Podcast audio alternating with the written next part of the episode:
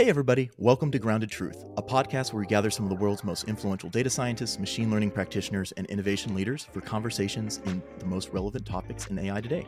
I'm your host, John Singleton, co founder and head of success here at Watchful, a machine teaching platform for data centric AI. You can try Watchful for free at www.watchful.io. And if you like our podcast or any of our content, please like, subscribe, follow on Apple, Spotify, YouTube, or anywhere where you can find podcasts today. Joining us today is Kendra Little. She has most recently worked as a staff technical product manager at Stack Overflow, where, in addition to her product related role, she created and led an AI guild, a community of practice at Stack Overflow. And I would ex- describe her experience as having worked through the entire data stack, from sysadmin to analyst to product to developer advocate, and even finding some time to found her own company. Thanks so much for joining us, Kendra. I am really excited to be here. Thanks for having me. Absolutely. And also with us is my co founder and Watchful CEO, Shayan Mohanty. Hey, Shayan. Hello. Good to be back. So, today I want to talk a little bit about uh, database DevOps. Uh, one, kind of what is it, and what does a product manager do in database DevOps?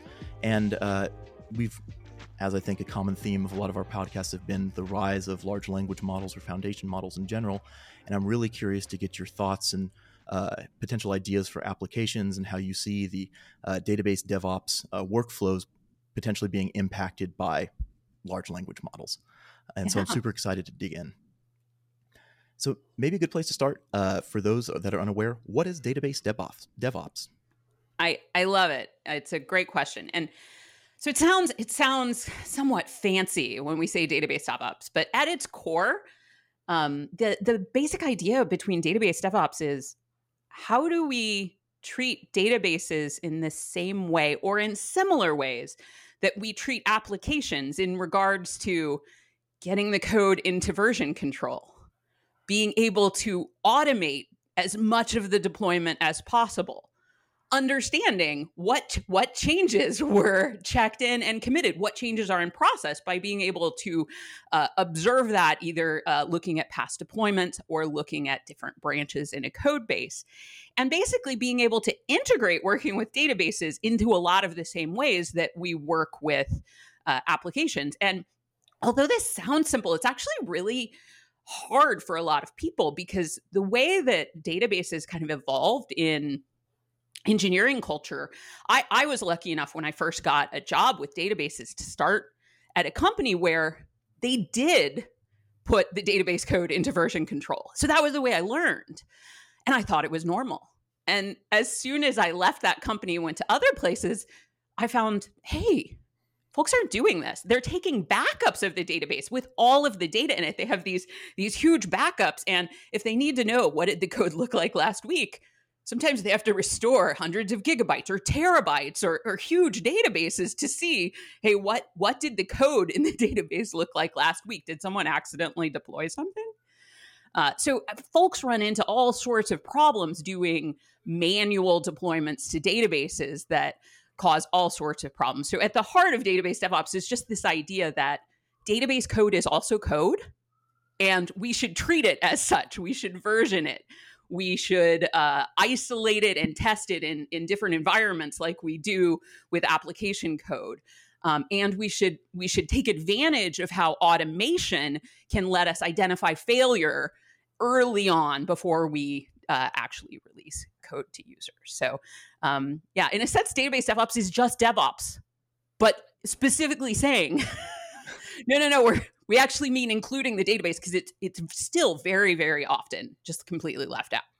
And uh, I'm also really curious. Um, c- can you articulate kind of like the surface area of what you consider database code? So are we are we uh-huh. just talking like migrations and stuff like that? Like walk, walk me through some of that.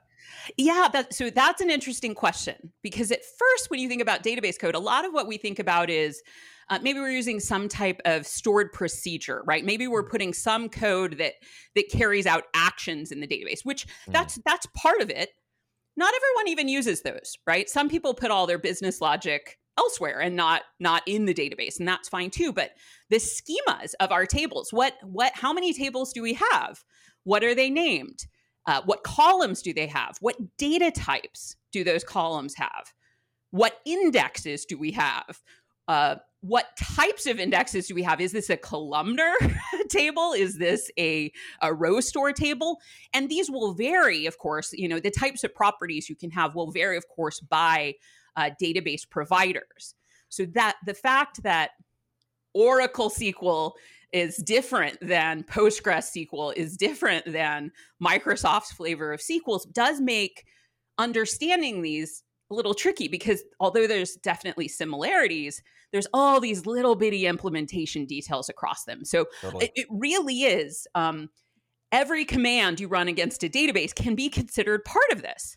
Because for some changes, I need to change the data too. It's not just data definition scripts, it's also database modification scripts, which isn't obvious at first. But let's say I have an existing table, you know, maybe it has a million rows, which ain't that much anymore, but it has rows. And I want to add a column. I want to make sure that column always it shouldn't it shouldn't allow empty values or nulls. But the table already has ro- rows in it. So when I first add the column before it has data, I need to uh, it needs to allow null values at first.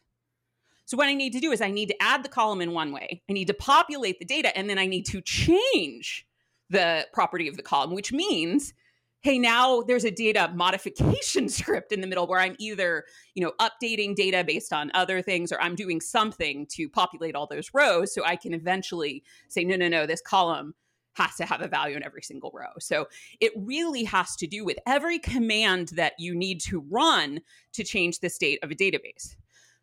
There is of course different ways to think about this. Some folks say no no no no the schema is really what matters. Even if you're having to run database modification cans, is the schema that is the definition. This is kind of a theoretical difference. The truth is, you need to be able to manage both. sure, that makes sense. Yeah. So, and so oh, go yeah, ahead. and and so, uh, and tell me a little bit about your role as a, at your most recent role as a product manager in database DevOps. You know, kind of how are you managing those concerns? What are, what keeps you up day to day, and how are you like addressing those primary problems? Yeah. So I I got to work as a product manager at a company called Redgate. And I don't work there anymore. They're a fantastic company. Um, but I got to think a lot about how do people using different database platforms interact with their databases and what will help them interact with databases more smoothly. What will help them make fewer mistakes and do, you know, spend less time. So I got to talk to users and work with great coworkers who helped uh, talk to users across different platforms. And we found really, really interesting things. We found that customers who work with different types of database platforms tend to have very different preferred workflows or different ways to think about how do you uh, migrate or upgrade a database.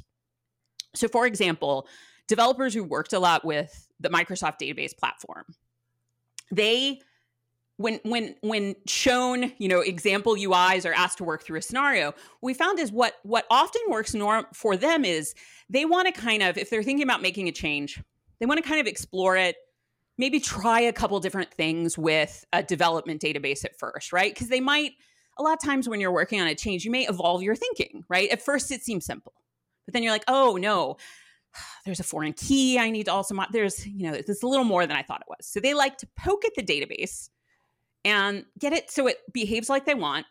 And then they like to think about okay, what is the script that gets me from where it started to where it is now?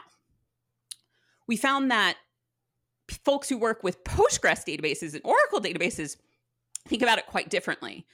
They might poke at the database a little bit, but they're much more thinking about I want to think about this in a step by step ordered plan what is the things I need to do in the order I need to do, and I'm going to write a migration script and I'm going to get them in these changes in the proper order. And in thinking about like why and, and these these users wanted very different workflows because of this different style.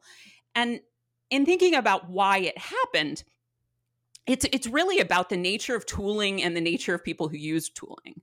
Because Microsoft invested in their database products early on. They invested in a lot of tooling that made it very, very easy to look at a database and just say, I want to script this thing out. You just right click and say, script this thing out. And then they also started investing in tooling that they eventually made either free or nearly free, but mm-hmm. it was either is fairly easy to access that would let you even say, I want to compare this this database, maybe my target database, to my development database. And I just want you to generate a change script that takes the development database to this, uh, it takes the target database to the state of the development database. And this ended up making things a lot faster for people because a lot a lot of developers don't they need to modify databases but they don't work with them full time like they have a lot of cognitive load. They have a lot of things to keep up with. So something that saves them time even if it's not perfect even if it has weird edge cases that don't work very attractive so then vendors started building tooling that did similar things in the microsoft ecosystem and they promoted this whole way of working that didn't happen in other database environments as much. And so they grew up with very kind of different expectations about how do you uh, what is the role of automation? And the folks who work a lot with the microsoft products have a higher expectation of this code will be auto generated for me and are more comfortable with that idea than uh, the folks who have not grown up in that sort of product e- ecosystem which I, I find very very interesting. And now that we have all these new ways of generating code it it makes me think about hey where where will this take us? And will it take off in in very similar ways and patterns? Yeah and uh, hearing you talk about like the core problems it's just a, a lot of uh, uh, both i think empathy i think for the end user and the kind of the experience uh, as in data science, what we have found, or if there's anything that I found talking to probably a thou- over a thousand data scientists at this point, if there's one standard, is that there are no standards. Everybody has a different workflow, tool chain, even ideological approach and methods for how they can solve what would seem to be relatively standardized problems. And uh, the big movement of ML ops and you know by extension machine teaching, what we're promoting is, I think exactly as you stated, take it everything you'd mentioned that we've uh, grown accustomed to and developed over 40 50 plus years of uh, application software development in things like version control uh, incredible com- you know autocomplete editors environments that just auto generate code or whatever it might be uh, machine teaching and ML ops by extension are both working to apply those same principles but for instead of database you know specifically for databases for model development. So uh, definitely a lot of parallels in those same uh, kind of core problems. Yeah i see that.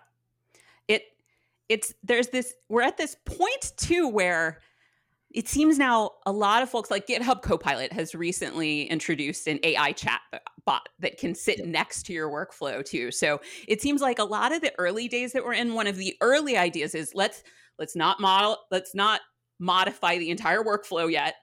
But what if we put a chat bot next to it, right? Who I can ask, hey, can you explain this code to me? hey can you criticize this code to me hey can you uh, help me uh, rewrite this code or refactor this code in a certain way and that I think is a really safe start by not like disrupting the entire workflow. But I am very, very curious how people will come up with new, interesting workflows that are very, very different and how these will disrupt workflows that we've already had. And, and to um, that point, like, what would you be reaching for, you know, as someone who's worked in this world? So, like, knowing that there's already a lot of automation tech out there for doing things like database migrations and so on, like, where do you think the gaps are? And what do you think the right experience would be for target users being like database devops folks? Hmm. yeah. No that's a great question. Um, so thinking about how so databases are i think an interesting example for two reasons. They're often incredibly value valuable and incredibly sensitive because of the data they hold.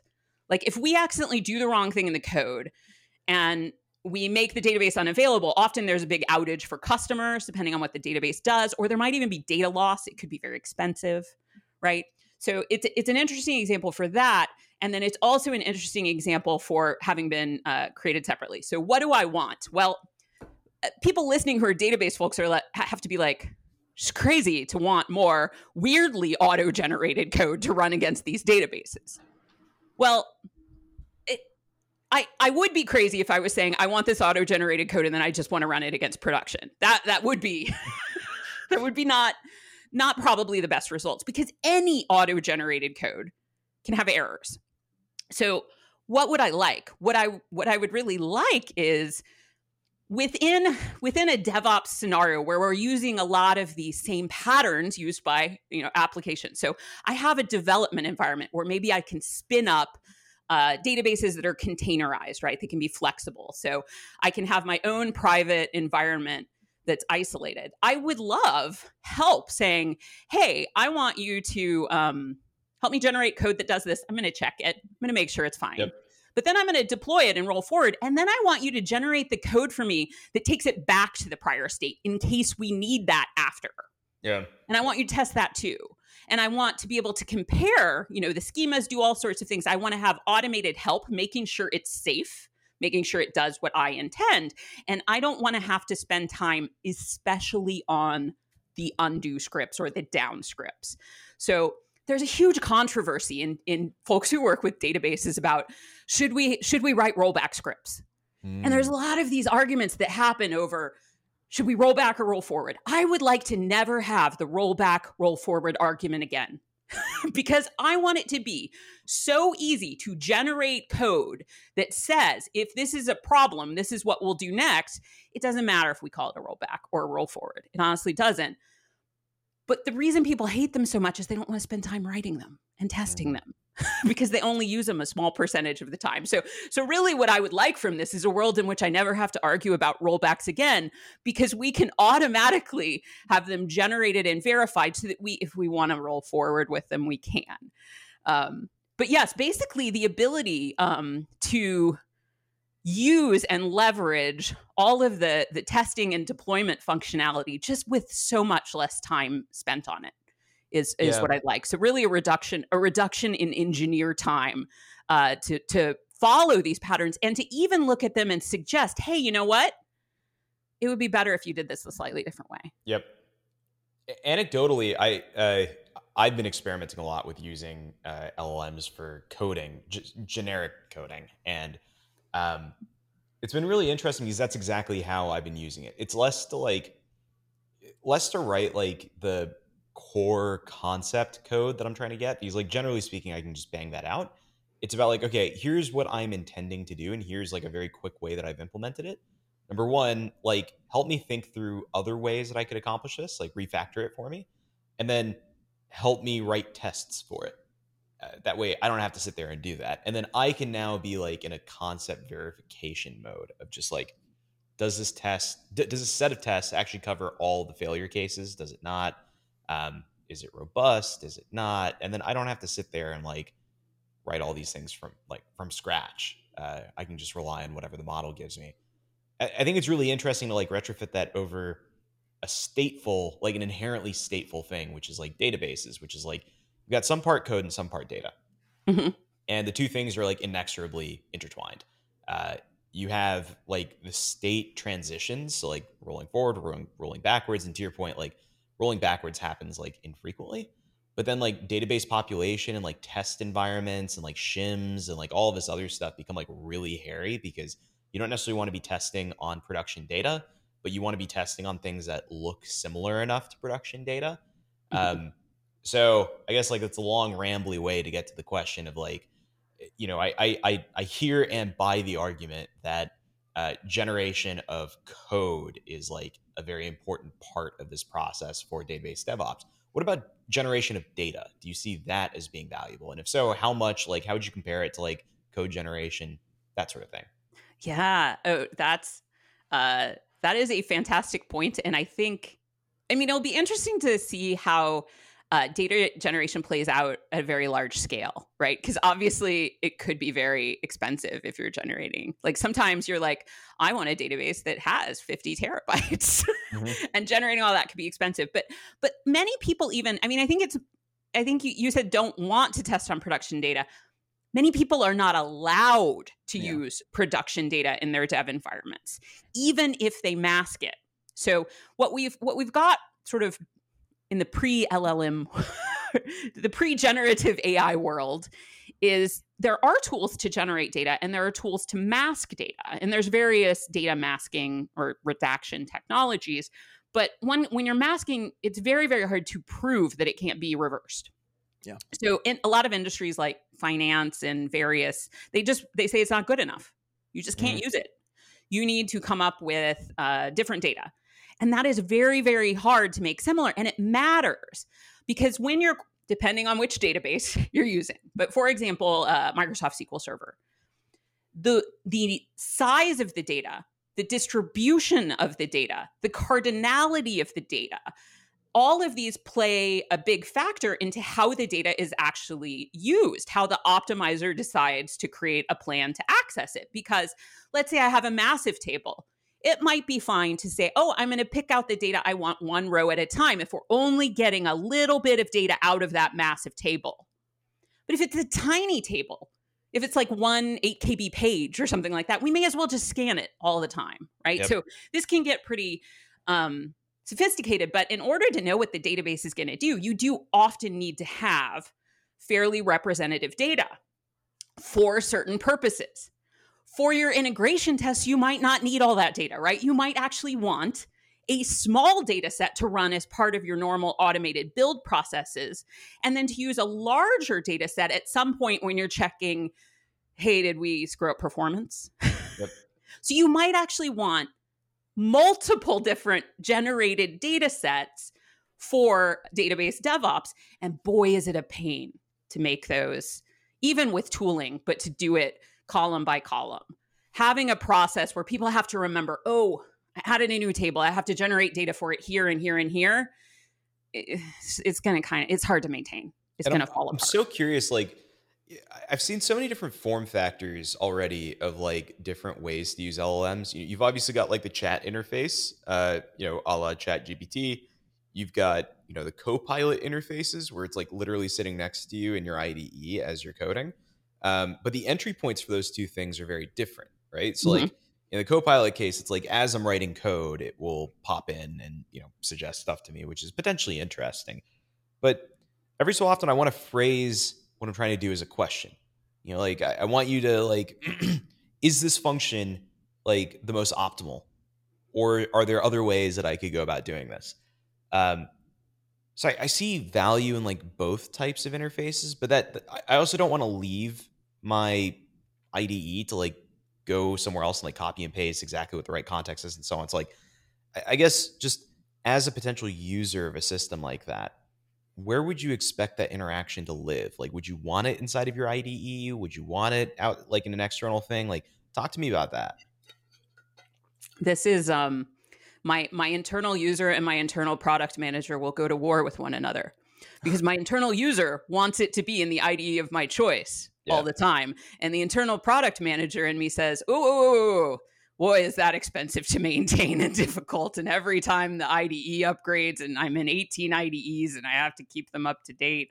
Yeah. And maybe they're for different types of database platforms and it's all chaos. So, um, the the user in me wants a bespoke experience everywhere because it really is a big deal to users to break out of something and go have to go uh, to another interface to find it out.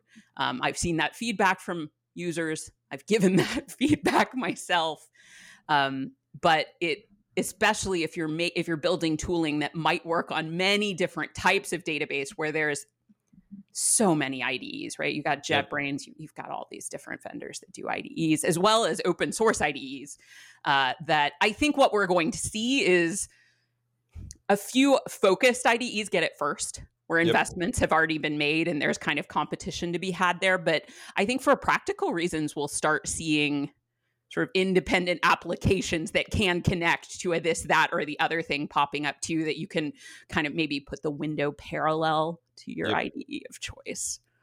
Uh, that makes sense. Yeah. Eventually, what catches I mean, I think eventually what catches on and what is really useful to people will navigate into all the nooks and crannies around that mm-hmm. technology because mm-hmm. um, yeah. it, it is more convenient I, I i agree i agree um i i've i've found myself reaching for like you know every time i use like chat gpt for instance for coding i'm just like oh the most tedious part of this is figuring out what context is necessary for me to show in order for ChatGPT to like be able to give a good answer. Um, and like I end up having to trace through all the various relationships um, in order to like capture exactly the right amount of context and like write my prompt and, and that sort of thing.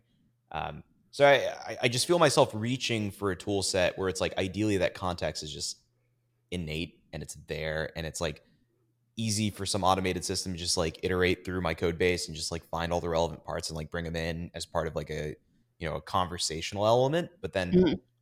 I don't know that I want that necessarily to live as part of my IDE unless it felt like a seamless experience. Mm-hmm. Uh, so yeah, I, I, I hear you on just sort of like the the fan out of various possibilities there because like the the seamless experience will change depending on what IDE or what editor you decide to use. Like yeah. it, Vim versus like JetBrains is going to be like two wildly different end products. Uh, so yeah, right. Well, there's another thing is that it could end up being in more than one place too. So um, one thing I was thinking about recently, um, so a lot of things, you know, like Chat GPT rolls out its website where you can go and ask questions. We have uh, these assistants that are all like an individual user talks to the assistant. What if you the some of the questions you were asking not necessarily the um, what's wrong with this code or help, could you help optimize this but hey i want to do this thing. What are the different approaches i could take to do this thing or or help me generate this code in a specific way? What if that actually was in some way reflected in say slack or a chat bot and your teammates could see the conversation we're having and be like oh oh oh i think if you change your prompt slightly or i think if you tell it to do this particular thing you're gonna get a better output Yep. Now this this sounds really weird at first, and this is something I wouldn't necessarily have thought of myself, but I had the ability to kind of use a chatbot in a group functionality. And what I found was it was really fun. And at, at first I was kind of like, uh, everybody's going to see how dumb I am. like, uh, I'm just learning Python. Like, I'm really asking stupid questions. But what I found was I met people I didn't expect to meet, and they helped me use the bot better and it was more fun than just talking to chat gpt in a single window.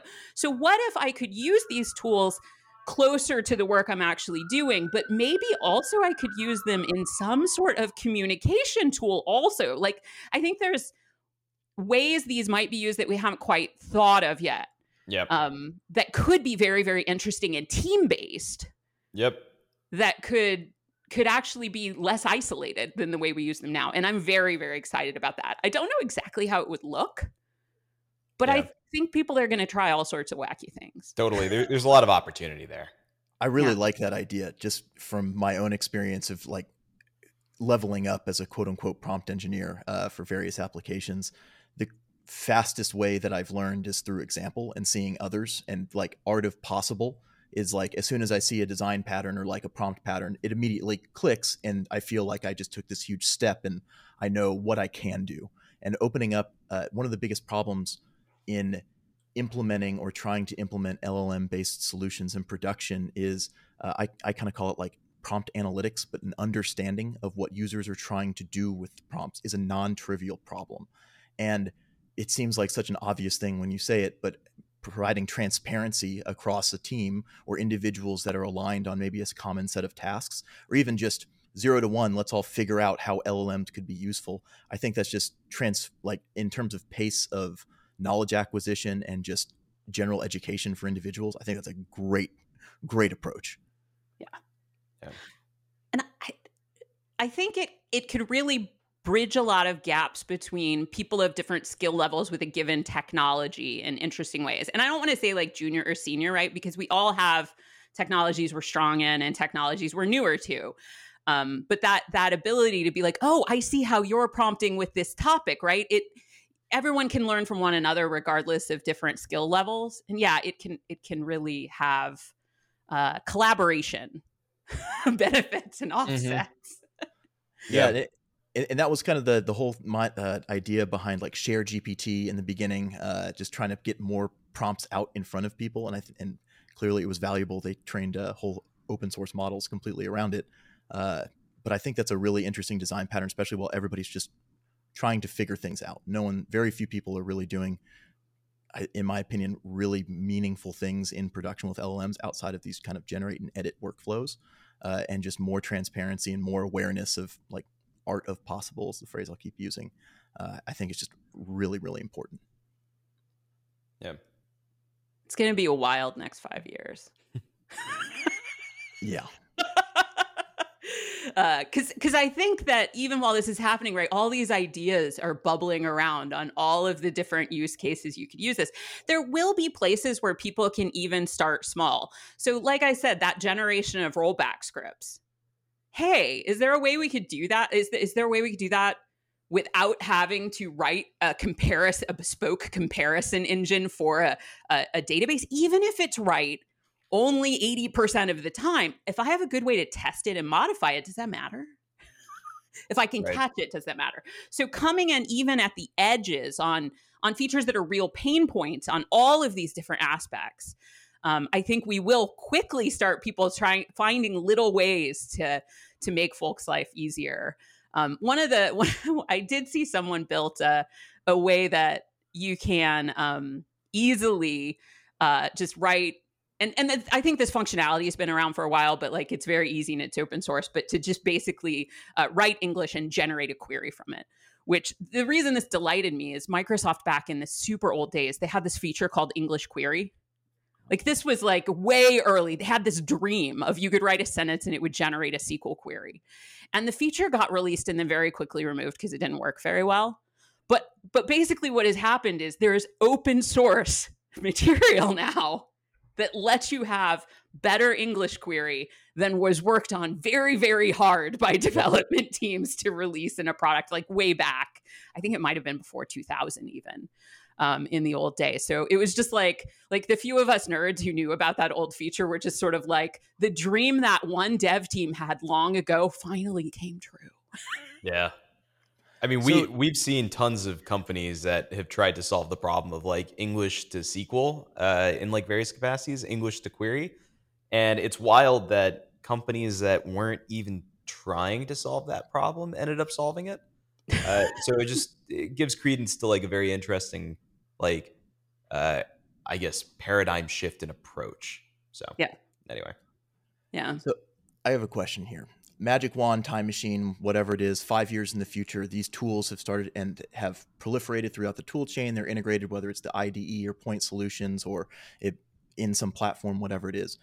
Where do you see database DevOps exist? Like, what is the role of a database manager? What is the how do, how are what changes for how both software software engineers and database admins are effectively inter, uh, uh, interacting with databases in the world of LLM proliferation and kind of these tool chains?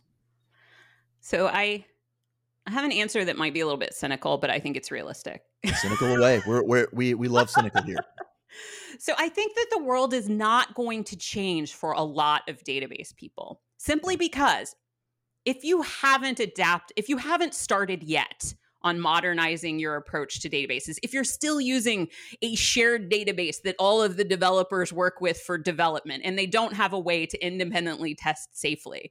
If you don't have automated deployments, if you if you don't have the code and version control, getting from like how do you trust uh auto-generated code from something like yeah. that well you're you're, pre- you're probably wise to be very wary because you can't properly put the right guardrails around it but if you're at an organization that has invested not not just in database DevOps, but the whole the whole how do we smoothly frequently release changes, including the database, basically including a lot of things, you're probably going to get to zoom a lot ahead and much more easily take advantage of the be- the tools that folks are going to be releasing in the next couple of years. So um, the the state of DevOps reports. I, I think Google has started to do them again, but uh, when Dr. Nicole, Nicole Forsgren was doing the DORA reports, they I, I read them rather religiously.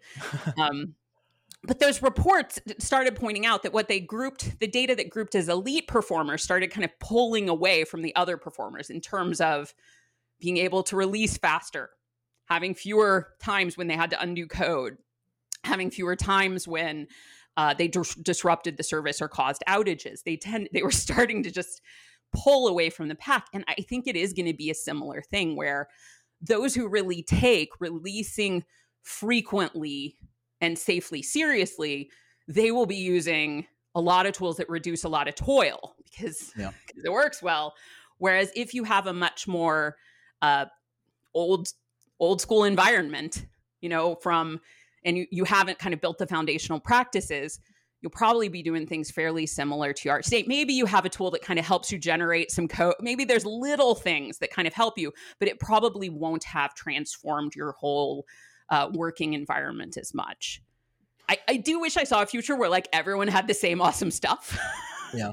but I do think it is going to be more accessible to people who have a really uh, robust and and ever you know commitment to improving their CI/CD processes uh, in general. It'll be easier for them to integrate uh, b- bigger things that that make a huge impact.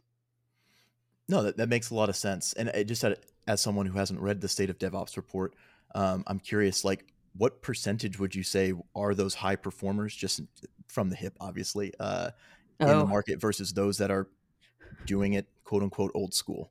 So I am terrible at remembering numbers.